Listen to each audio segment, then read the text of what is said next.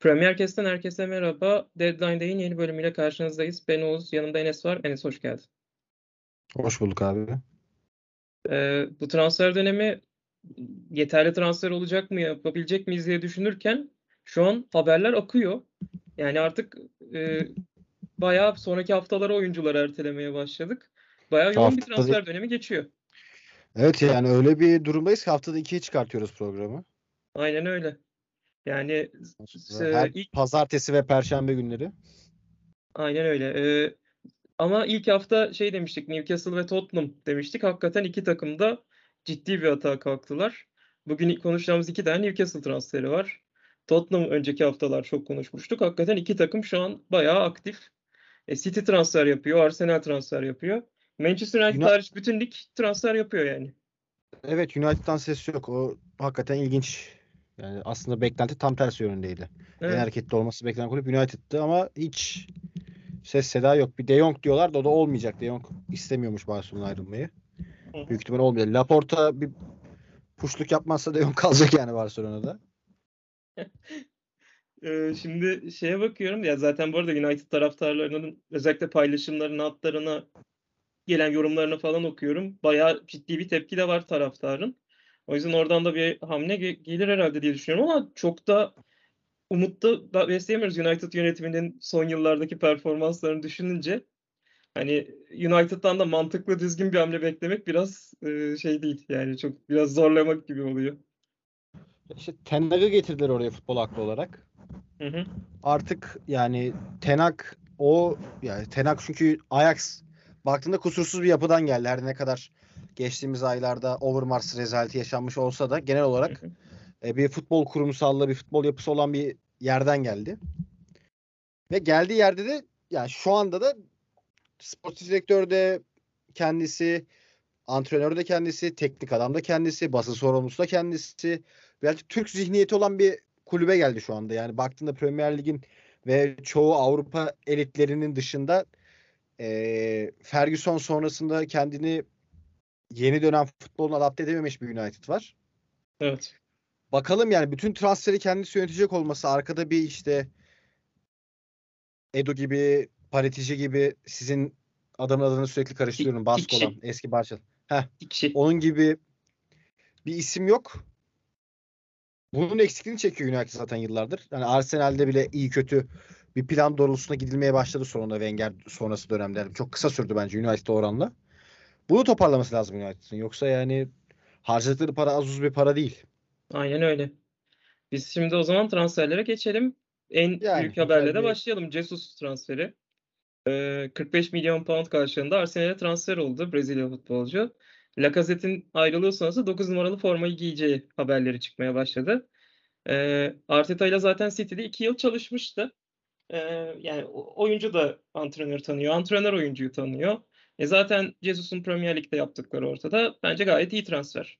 Arsenal forvet aramaya Ocak ayında başladı. Bana Ocak ayında deseler ki e, bu takımın ihtiyaçları doğrultusunda ve şu anda piyasada, markette olan isimlerden hangisini almak istersin? Ya uçuk bir şekilde Haaland'ı isterdim. Haaland olmazsa Vlahovic'i isterdim. E, son bu parlamasından sonra Nunez'i isterdim. Baktım hiçbiri olmuyor. Arsenal'in oyununa uyumlu bir forvet isteyeceksem şey isterdim. Yani yaş sınırı da var Arsenal'de, biliyorsun malum. Hı hı. Pişmiş oyuncu alamıyoruz şu anda. Genel e, ligin durumu ve Arsenal'in durumu gereği. Jesus'u isterdim ben şahsen. Çünkü hani Arsenal'in şu anda forvetinden beklediği ilk yarı Aubameyang'ı o yüzden zaten elden çıkar şey e, patates oldular. Arteta'yla araları zaten çok limoniydi. Birkaç kez ceza almıştı da vardı.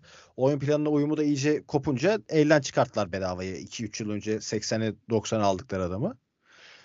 Ee, ikinci yarıda Lacazette'den az sonra söyleyeceğim beklenti içine girdiler. Bağlantı oyunu. Lacazette ikinci yarıda Arsenal'e geldiğinde bu adam şeydi. Ee, ceza sahası golcüsü olarak geldi. Bitirici olarak geldi. Son altı ayına baktığında oynadığı son altı aya bayağı forvet arkası Odegaard'ın yanında gezen, bağlantı oyunu yapan, oyun kuran bir isim haline geldi. Arsenal'in forvetinden beklentisi şu anda bir numaralı olay. Bağlantı oyunu çok iyi yapması lazım. Çünkü neden? Arkadaki Odegaard, sağdaki e, Saka, soldaki Martinelli, yedekte bekleyen dönem dönem ilk on bire gelecek olan Smith Rowe, işte yeni Fabio Vieira bir şekilde skor üretebilecek isimler. Arsenal'in o yüzden forvetinden birinci önceliği gol atması değil. Yani aslında birazcık hı-hı, Arteta'nın bu konuda e, Pep'in adımlarını takip ettiğini görüyoruz. Hı-hı. Ya Pep de ilk olarak forvetinden gol atmasını değil, bağlantı kurmasını istiyor. Arteta bunları yaparken aynı zamanda işte on üstü gol katkısı yapabilecek bir isim istiyor takıma. Ve bence bunu aldı. Yani Gabriel Jesus her ne kadar Pep'in o obsesif oyununda skor üretimi açısından ön plana çıkmamış bir oyuncu da olsa, Arteta gibi Pep yolundan giden ama o kadar radikal olmayan bir adamın altında şu ana kadar ön plana çıkmamış olan skor üretme yeteneği de bence ortaya çıkacak. Yani bu adam on golü bulabilecek bir forvet en kötü. Yani on on beş atacak gibi duruyor yetenek bakımından ve şu anki Arsenal'in profili bakımından. O açıdan ben çok önemli bir transfer olarak görüyorum. Hani diğer isimler şeydi. Ee, Osimhen vardı, Abraham vardı. Yani Abraham okey denebilecek bir isim ama şeyi unutmamak lazım.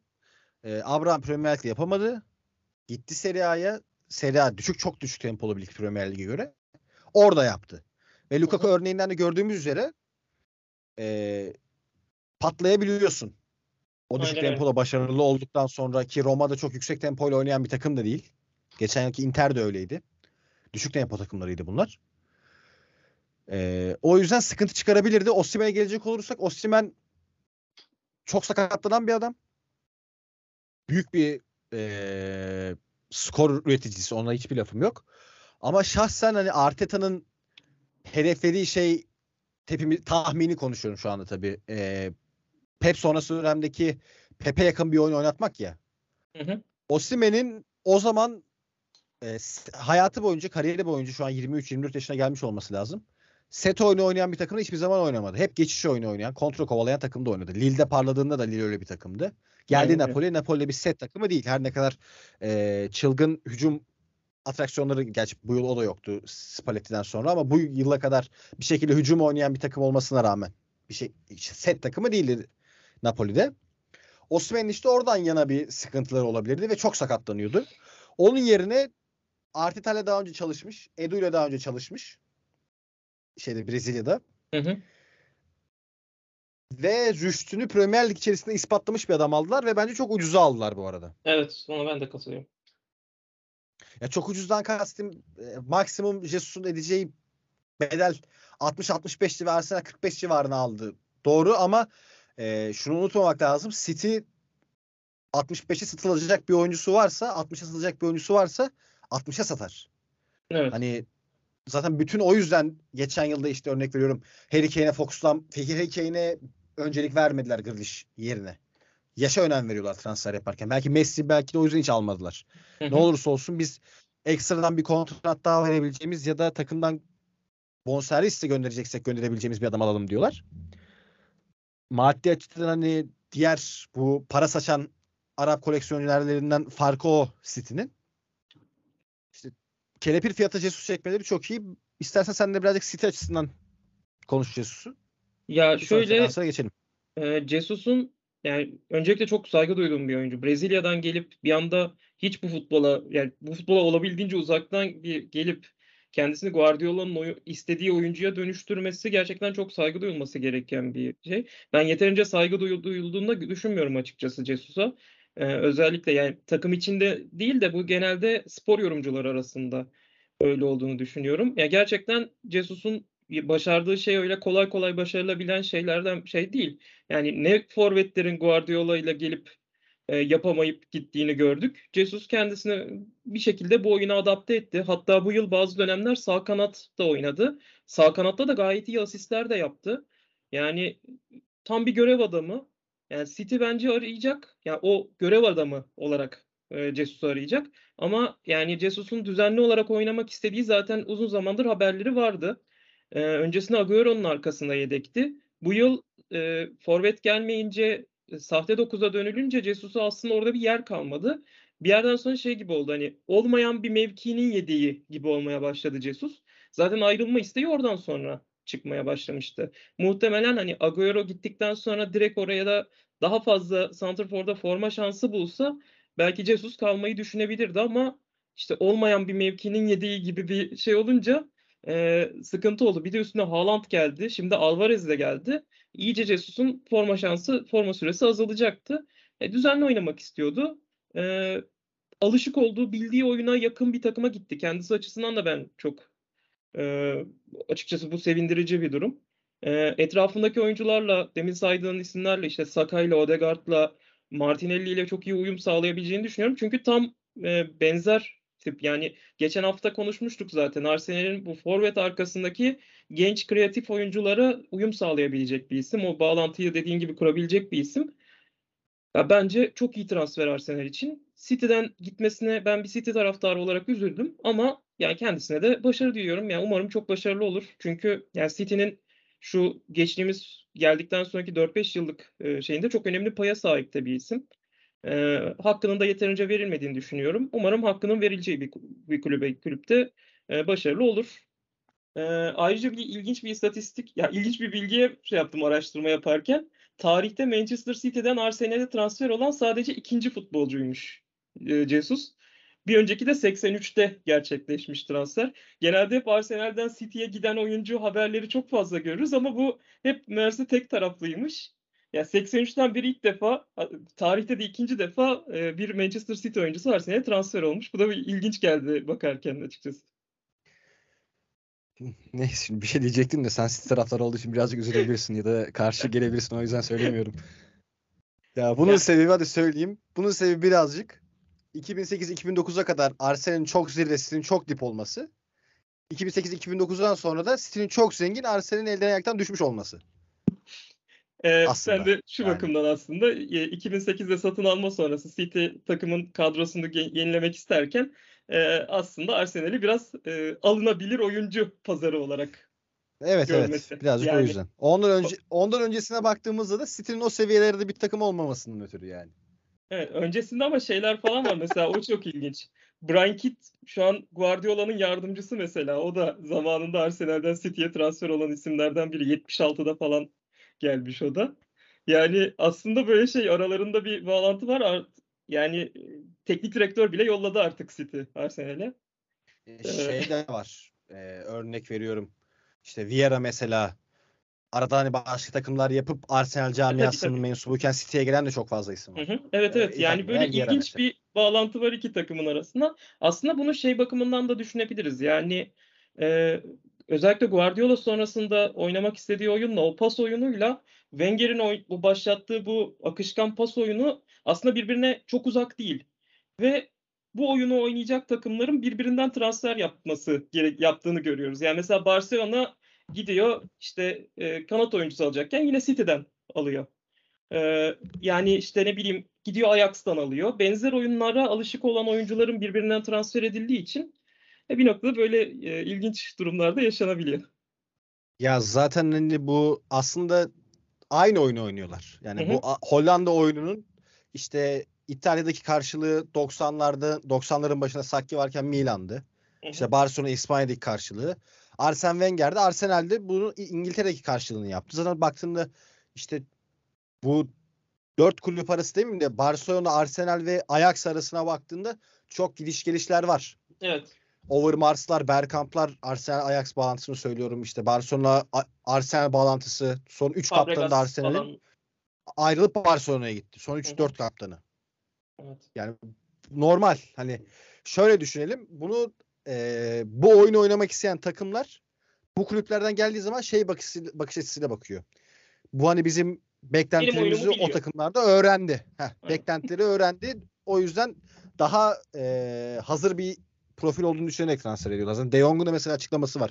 İşte hayalim Overmars'ın izlerini takip edip Ajax, ta Ajax ilk patladığında Ajax, Arsenal, Barcelona yapmak diye. Arsenal atlayıp direkt Barcelona yaptı zaten kendisi. Hı hı. Ya bu yakın kulüpler. Birbirine kültür evet. olarak yakın kulüpler var. City'de işte Guardiola döneminde oraya geldi. Zaten City yönetimi de Barcelona'dan komple taşınma. Tabii tabii. iki bin on Barcelona yönetiminden. O yüzden hani bu şey devam ediyor. Büyük ihtimalle Pep sonrası dönemde yine bir Barcelona menşeli bir adam gelecek gibi geliyor bana. Bana da öyle geliyor. Ya zaten şu an Ferran Soriano bütün operasyonların başında. Daha önce yine az önce bahsettiğimiz o futbol direktörü Tikşi var. Yani aslına baktığım zaman evet bir Barcelona yapılanmasını ya zaten City'nin bence fark yaratması biraz oradan oluyor. Yani bir anda e, ilk başlarda hakikaten o var işte Robinho'yu alalım, onu alalım, bunu alalımla başlayan süreç bir noktadan sonra ya bu yapıyı en iyi kim kurmuşsa direkt onu getirelim. Yani direkt Barcelona'daki o yapılanmayı getirmeleri zaten sonrasında City'nin e, Premier Lig'de son yıllardaki e, hakimiyetini de sağlayan şey bence o oldu. Yani. Ya çünkü o bahsettiğimiz sportif direktör City'nin başında olmasaydı Pep'i United çok istiyordu ta şeyden beri, Ferguson döneminden beri mesela. Evet, aynen yani öyle. Başka bir takımı tercih etme ihtimali yüksek olurdu bence. Ee, bence de, bence de. Ee, Hadi azıcık da Newcastle konuşalım. Aynen, birazdan Newcastle konuşalım. İki tane transfer konuşacağız Newcastle ile ilgili. Nick Pope öncelikle başlayalım. Ee, altı yılda yüz elli beş maça çıkmış Burnley ile. otuz yaşında kaleci. dört yıllık kontrat yapılmış. Bonservis açıklanmadı aslında ama Daily Mail'in haberine göre on iki milyon pound civarında bir e, ücrete bitmiş. Yani milli takıma kadar yükselmiş bir kaleci aldı Newcastle. E, Howe övmüş e, Pope'u açıklamasında ve e, emeği geçen herkese teşekkür ederim. Başka e, ilgilenenler de vardı demiş. E, kaleci konusunda böyle bir rekabete sahip olmak bize katkı sağlayacak demiş. Ama ben orada bir rekabet olacağını düşünmüyorum. Açıkçası Dubravka yerine kalenin Pope'a teslim edileceğini düşünüyorum. Yani. Ee, bir de Euro şey çok... iki bin... Buyur. O Euro, Euro iki bin yirmideki o Euro iki bin yirmi olması lazım. Hı hı. O inanılmaz golü benim aklıma çıkmıyor herhalde Dubravka'nın. Benim için Dubravka dediğiniz zaman ya da işte Newcastle kalecisi dediğiniz zaman aklıma o geliyor. O golü hatırlıyorsun. Top tepeden indi. Kendi eliyle kalenin içine çeldi topu. Yani... Newcastle'ın gitmek istediği yerde tabii ki de bulunmayacak bir adamdı. Aynen öyle.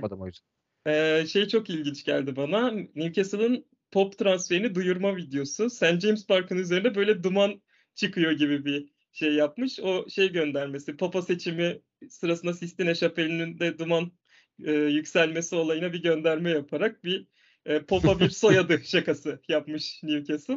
E, gördüm çok hoşuma gitti. Onu da paylaşmak istedim. Zaten şeyin e, videonun altına da atarız onun videonun linkini de. Çok kısa böyle beş on saniyelik Aynen. bir şey.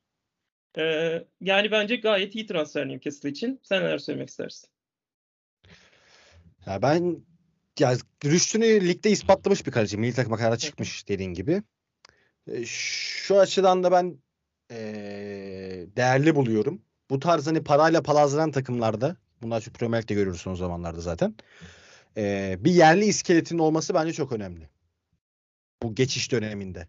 Aynen öyle. Zaten baktığında mesela City'ye baktığında işte Joe Hart ön plana çıkıyor. Kaldığı dönemde işte bir Milner o geçişin başında yoktu ama ortalarından sonra vardı. Kompany çok önceden vardı. Yani o Belçikalı ama hani bir geçişi e, belli başlı karakterler üzerinden yapıyorsun ve bu isimler yerliyse eğer e, bu daha ön plana çıkartıyorsun. Mesela size Lescott vardı, onu hatırlıyorum. Hı hı, evet. Yıllarca götürdü sizi. İşte şu anda Newcastle'da onu topluyor. Mesela şey, bu isimler e, kim olabilir?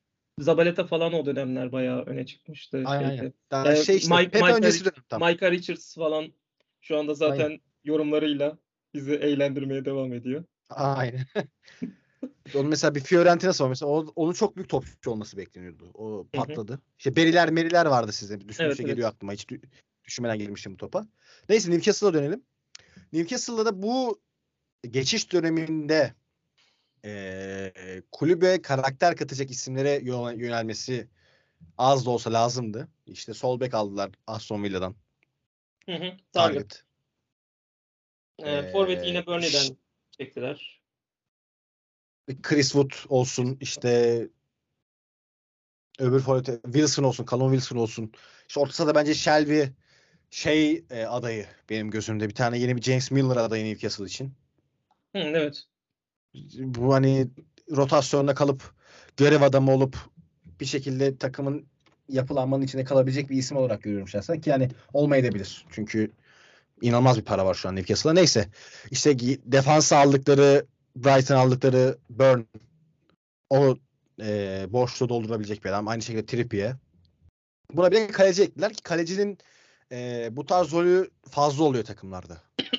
Hani o kucaklayan, o kaptanlık yapan rolü fazla oluyor ve e, her ne kadar momentum olarak e, mevcut seviyesi olarak Newcastle'ın varmak istediği yere geldiğinde bir yerden sonra fire verecek olsa da Pop aynı Hart gibi. O geçiş dönemini çok iyi kurtaracak bir kaleci bence. Ya çünkü finalde bu iş şeye bağlanacak. Topa sahip olma oyunu, ayağa bakma oyunu, ayağa, ayak e, kalitesine falan falan geldiğinde Pop oralarda patlamaya başlayacak ama bu Eddie Havlu dönemde, bu geçiş döneminde gayet iyi iş yapabilecek bir kaleci aldılar. Çok da keyifli fiyat aldılar. Aynen öyle. Ya Burnley de biraz takımı dağıtma noktasına gitti zaten. Çok fazla Burnley'den ayrılma haberleri de yani çıkmaya başladı. Zaten çoğu oyuncunun sözleşmesini takım küme düşerse işte şu belli Hı. bir bonservise ayrılır maddesi vardır büyük ihtimal. Muhtemelen. Ee, bakalım Newcastle e, haberleri bitmek bilmiyor. Bir de Botman'ı e, bitirdiler. O da otuz beş milyon pound civarı bir bonservisle bittiği söyleniyor. Artık formalitelere kalmış. E, Ocak Doğru, ayında Newcastle'ın e, evet açıklandı. Formaliteler devam ediyor diye sabah da Sky'da okudum ama arada süreçte değiştiyse bir şey olamayabilir. Ee, ya resmiyete ben şu gözle bakıyorum. Instagram'da paylaşıldıysa benim için transfer resmi olmuştur. Yani ben o gözle bakıyorum. Devamı teferruat birazcık. Aynen öyle. Zaten o yüzden formalitelerde artık Sky'ın şeyinde bile e, haberinde bile adamın Newcastle formalı fotoğrafı var. Formaliteler kaldı diye yazıyordu. E, Ocak'ta Newcastle'ın görüştüğü ama Lille'in o zaman satmadığı dair bir haber vardı. Milan'la bir yarış varmış e, satın alma konusunda. Kazanan Newcastle olmuş. E, Hollanda alt yaşlarında milli olmuş bir oyuncu. A takıma sanırım çağrılmış ama forma giymemiş. Bir de son olarak şey de söyleyeyim. iki bin yirmide Lille yedi virgül iki milyon pound gibi bir bonservis almış. Tüm organizasyonlarda yetmiş dokuz maça çıkmış iki bin yirmiden bu yana kadar. E, genç yaşına kadar çok genç yaşına rağmen e, çok sayıda maça çıkmış. Önemli bir stoper. Ne söylemek istersin? İlk patlamasını aslında geçen yıl yapmıştı. Ee, turnuvada benim zaman algım birazcık kaydı ama son turnuva geçen yazdı. Hatırlıyorum aynen geçen yazdı. Ee, geçen yaz turnuva kadrosuna alınmadığında birazcık infial olmuştu. Olay olmuştu nasıl Botman'ı almazsınız Hı-hı. diye. Van Dijk sakattı yanlış hatırlamıyorsam o dönemde de. Sakatlığı vardı yani. Ee, rüştünü ispatlamış bir adam. Ve hani belli başlı yani nasıl bir rol, nasıl bir stoper olduğunda az çok tahmin edebileceğimiz E, klişede bir oyuncu. Ayağı temiz. Çok hızlı değil. E, pozisyon bilgisiyle, aklıyla defans yapan. Lider karaktere evrilme ihtimali yüksek olan yani defans lideri olma ihtimali yüksek olan bir isim. Ben istersen bu hani Milan sürecinden bahsedeyim biraz. Transferi nasıl geçtiğini ha, olur, anlatayım. Olur. Yarışın. E, Maldini Ocak'ta Lille ve oyuncuyla anlaştı. Aha. Milan tarafından takip ettiğim kadarıyla anlatıyorum bunu. Yaklaşık yirmi beşe Milan anlaştılar. Milan o konuda acayip e, bir pazarlık yeteneğine sahip parasızlıktan. Bu Amerikalılar kulübü satmak istiyordu ki sattılar da zaten. O yüzden e, transfere ekstra bir fon ayırmıyorlardı. Kulüp kendi gelirleriyle e, devam ediyordu yoluna. Yani bayağı Milan'ın transfer bütçesi aslında transferden kazandığı ve o yıl içinde elde ettiği gelir üzerinden dönüyordu. O yüzden Milan'ın şu anda mesela maddi açıdan birkaç yıl önce şeydi. Avrupa'dan men yemiş bir takım olarak borçsuz bir hale gelmiş olması da ekonomik açıdan bu kadar stabil bir hale gelmiş olması da bu işte Maldini yönetimine aslında yazıyor birazcık. Maldini hı hı. direktörlüğüne. Maldini de övmeye, övmeye devam ediyorum. İşte Maldini bir şekilde kelepir fiyatı oyuncuları ayarlama konusunda bir yeteneğe sahip. Artık bir yıl öncesinden görüşmeye başlıyorlar ve bir şekilde ayarlıyorlar ve aldığı oyuncu da kesinlikle patlak çıkmıyor yani. Bir şekilde verim Aynen. alıyor o takım. İşte Kalulular, Teolar, Bennanserler, Tonaliler hepsi baktım onun transferi. Ve dediğim gibi oyuncuyla anlaşıyor. Milan şampiyon oluyor. Bütün Milan camiasında şey bekleniyor. Renato Sanchez ve Botman'ın bir haftaya bir buçuk hafta açıklanması bekleniyor. Orada medyada başka haberler çıkmaya başladı. Bremer transferi falan falan konuşulmaya başlandı. Torino'lu bir stoper, yılın stoperi seçildi Serie A'da.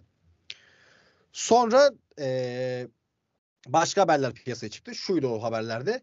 Milan şampiyon olduğu hafta el değiştirdi. Yeni sahip geldi ve yine Amerikalı bir sahip geldi. Hı hı. O da şuna inanıyormuş. Kulüp kendi kendini hani iyi bir seviyede ve hani ekstradan bir para harcayıp yatırım yapmaya gerek yok modundaydı. Şöyle bir sıkıntı oldu. Maldini ve Massara'nın sözleşmeleri bitiyordu. Yeni yönetim hmm. halinde Maldini ve Massara'nın sözleşme imzalamadı. Gidişat ve gelen haberler büyük ihtimal ikisinde takımdan ayrılacağı yönünde, ki bu Milan için sarbaştan demek, bu kurulan yapının da dağılması demek yüzde doksan dokuz ihtimalle. Herkes tam tersini hayal ediyordu. Bir Arap yatırımı bekleniyordu. Araplarla Amerikalılar finale kalmıştı. Amerikalılar aldı kulübü. O yüzden de e, Maldini'nin bir ay önce şey neredeyse bir yıl öncesinden görüşmelere başlayıp bitirdiği transferler onaylanmamaya başladı. Renato Sanchez'i Paris kapacak büyük ihtimal Luis Campos etkisiyle. İşte Botman e, çok uzun süre Milan'ı bekledi. Ciddi ciddi Milan'ı bekledi adam. Hatta videoları var. Ben Milan Türkiye'nin de içinde bulunan biri olarak hani videolar düşüyor benim karşıma gruptan. Bayağı adama Milan'ı soruyor. Adam gülümsüyor, işte umarım olur falan falan tarzında açıklamalar yapıyordu. Hatta bir iki postu beğenmişliği de var benim bildiğim Milan transferi dahil Instagram'ından. Çok uzun süre diretti. Lille daha büyük fiyata Newcastle'la anlaştı. Botman diretti, işte Newcastle fiyat arttırdı. Öyle saçma sapan bir durum oldu. Ve finalde Milan e, somut bir anlaşma zeminine oturmayınca o da artık beklemekten vazgeçip Newcastle'a imza attı. Şöyle söyleyeyim, Maldini bir defans oyuncusuna talipse ve transfer evet. etmek istiyorsa o oyuncu iyi bir oyuncudur. Yani Maldini'nin futbolcu kariyerini bir kenara bırakıyorum ki o bile bence az çok Maldini'nin akıllı bir insan olduğunu bildiğimizden dolayı yeter. Hani aptal bir defans oyuncusuyla akıllı bir defans oyuncusuydu ve defans oyuncusunu anlıyor belli ki. Şu evet. anki Milan kadrosuna bakıyorsun. Kalulu, Kayer, Tomori, Theo hepsi Maldini transferi ve Milan şu an Avrupa'nın belki de en iyi savunma yapan takımlarından biri. Savunma hattı olarak olmasa takım savunması olarak öyle diyorum ve Kalulu'su, Tomaris'i, Kayer'i, işte Maldi, şey Maldini diyorum, Teo'su, sağ bekteki, yedek sağ bekteki Florenzi'si bile takıma geldikten sonra performansını arttırmış isimler. Bir tek işte Ballatore balonu patladı. O da yedeke aldılar ve çok ucuza kapattılar. Hani gelsin, alınmak için alınmış bir isimdi. Ve dediğim gibi Maldini eğer bir defans oyuncusuna talip oluyorsa o oyuncu iyidir. Botman da iyi olacak. Tek sıkıntı belki birazcık ağırlığından dolayı sıkıntı çıkabilirmiş gibi geliyor bana ama onu da aklıyla bir şekilde halledecektir ki Newcastle'la o kadar e, önde oynamayacak. Defans, defans sattığını öne çok çekeceğini de sanmıyorum. Aynen öyle. Halen daha o geçiş devam edecek. Orta blokta kalırlar ağırlıklı olarak diye tahmin ediyorum. Ee, bence, de öyle. Ee, bence de öyle. Ee, ve yaşı çok genç olduğu için daha o dönüşümü de fiziksel dönüşümü de aslında yapabilecek bir oyuncu bence. Yani birkaç yıl sonra Newcastle'ın ihtiyaçları başka olduğunda belki de Botman'ı değişmiş bir halde görebiliriz. Ee, bu arada onu da şeye dayanarak söylüyorum. Lille'in kaleci antrenörü Christophe Revel'ın bir röportajına denk geldim. Ee, fiziksel olarak bir canavar olmasına rağmen gözüne çarpan şeyin e, gelişme arzusu olduğunu söylemiş. Ee, önceki sezon e, gol atamadığı için geçtiğimiz sezon Ee, yanına gidip antrenman sonrası kendisiyle rakip ceza sahası hareketlerine çalışmak istediğini söylemiş. Antrenman sonrası böyle on on beş orta açıyormuş ve sadece kafasıyla kaleye göndermeye çalışıyormuş. Ee, bunun için şey diyor, bu çok basit bir şeydi ama bunu yapan tek oyuncu oydu demiş. Ya zaten e, ya böyle gelişmek isteyen oyuncular bir noktada gelişiyor. Yani o şey var. E, futbolcuların biraz şeyini görüyorsun. Yani o kafaya o şeyi takan oyuncular hakikaten bir noktada kendilerini buluyorlar. Ben Botman'ın da gelişebileceğini düşünüyorum o yüzden. Yani bu karakteriyle ilgili böyle bir yorum okumak genç yaşta bir oyuncu için bence çok önemli. Ya mental olarak da kuvvetli bir de hani bak şeyden de aslında güzelleyebiliriz Botman'ı. Ee, Hollanda her ne kadar hücum oyuncularıyla ön plana çıkan bir ekol olsa da tarih boyunca son on yıla baktığında ya da şu anki Hollanda milli takımının en güçlü rotasyon bölümüne baktığın zaman Van Dijk, De, De Vrij, De Ligt, Ake, evet. Dumfries öyle ya da böyle artık savunmayla ön plana çıkan bir e, milli takım haline geldi. Çoğu vaktinde hücum oynayan milli takımlar gibi. Hı hı.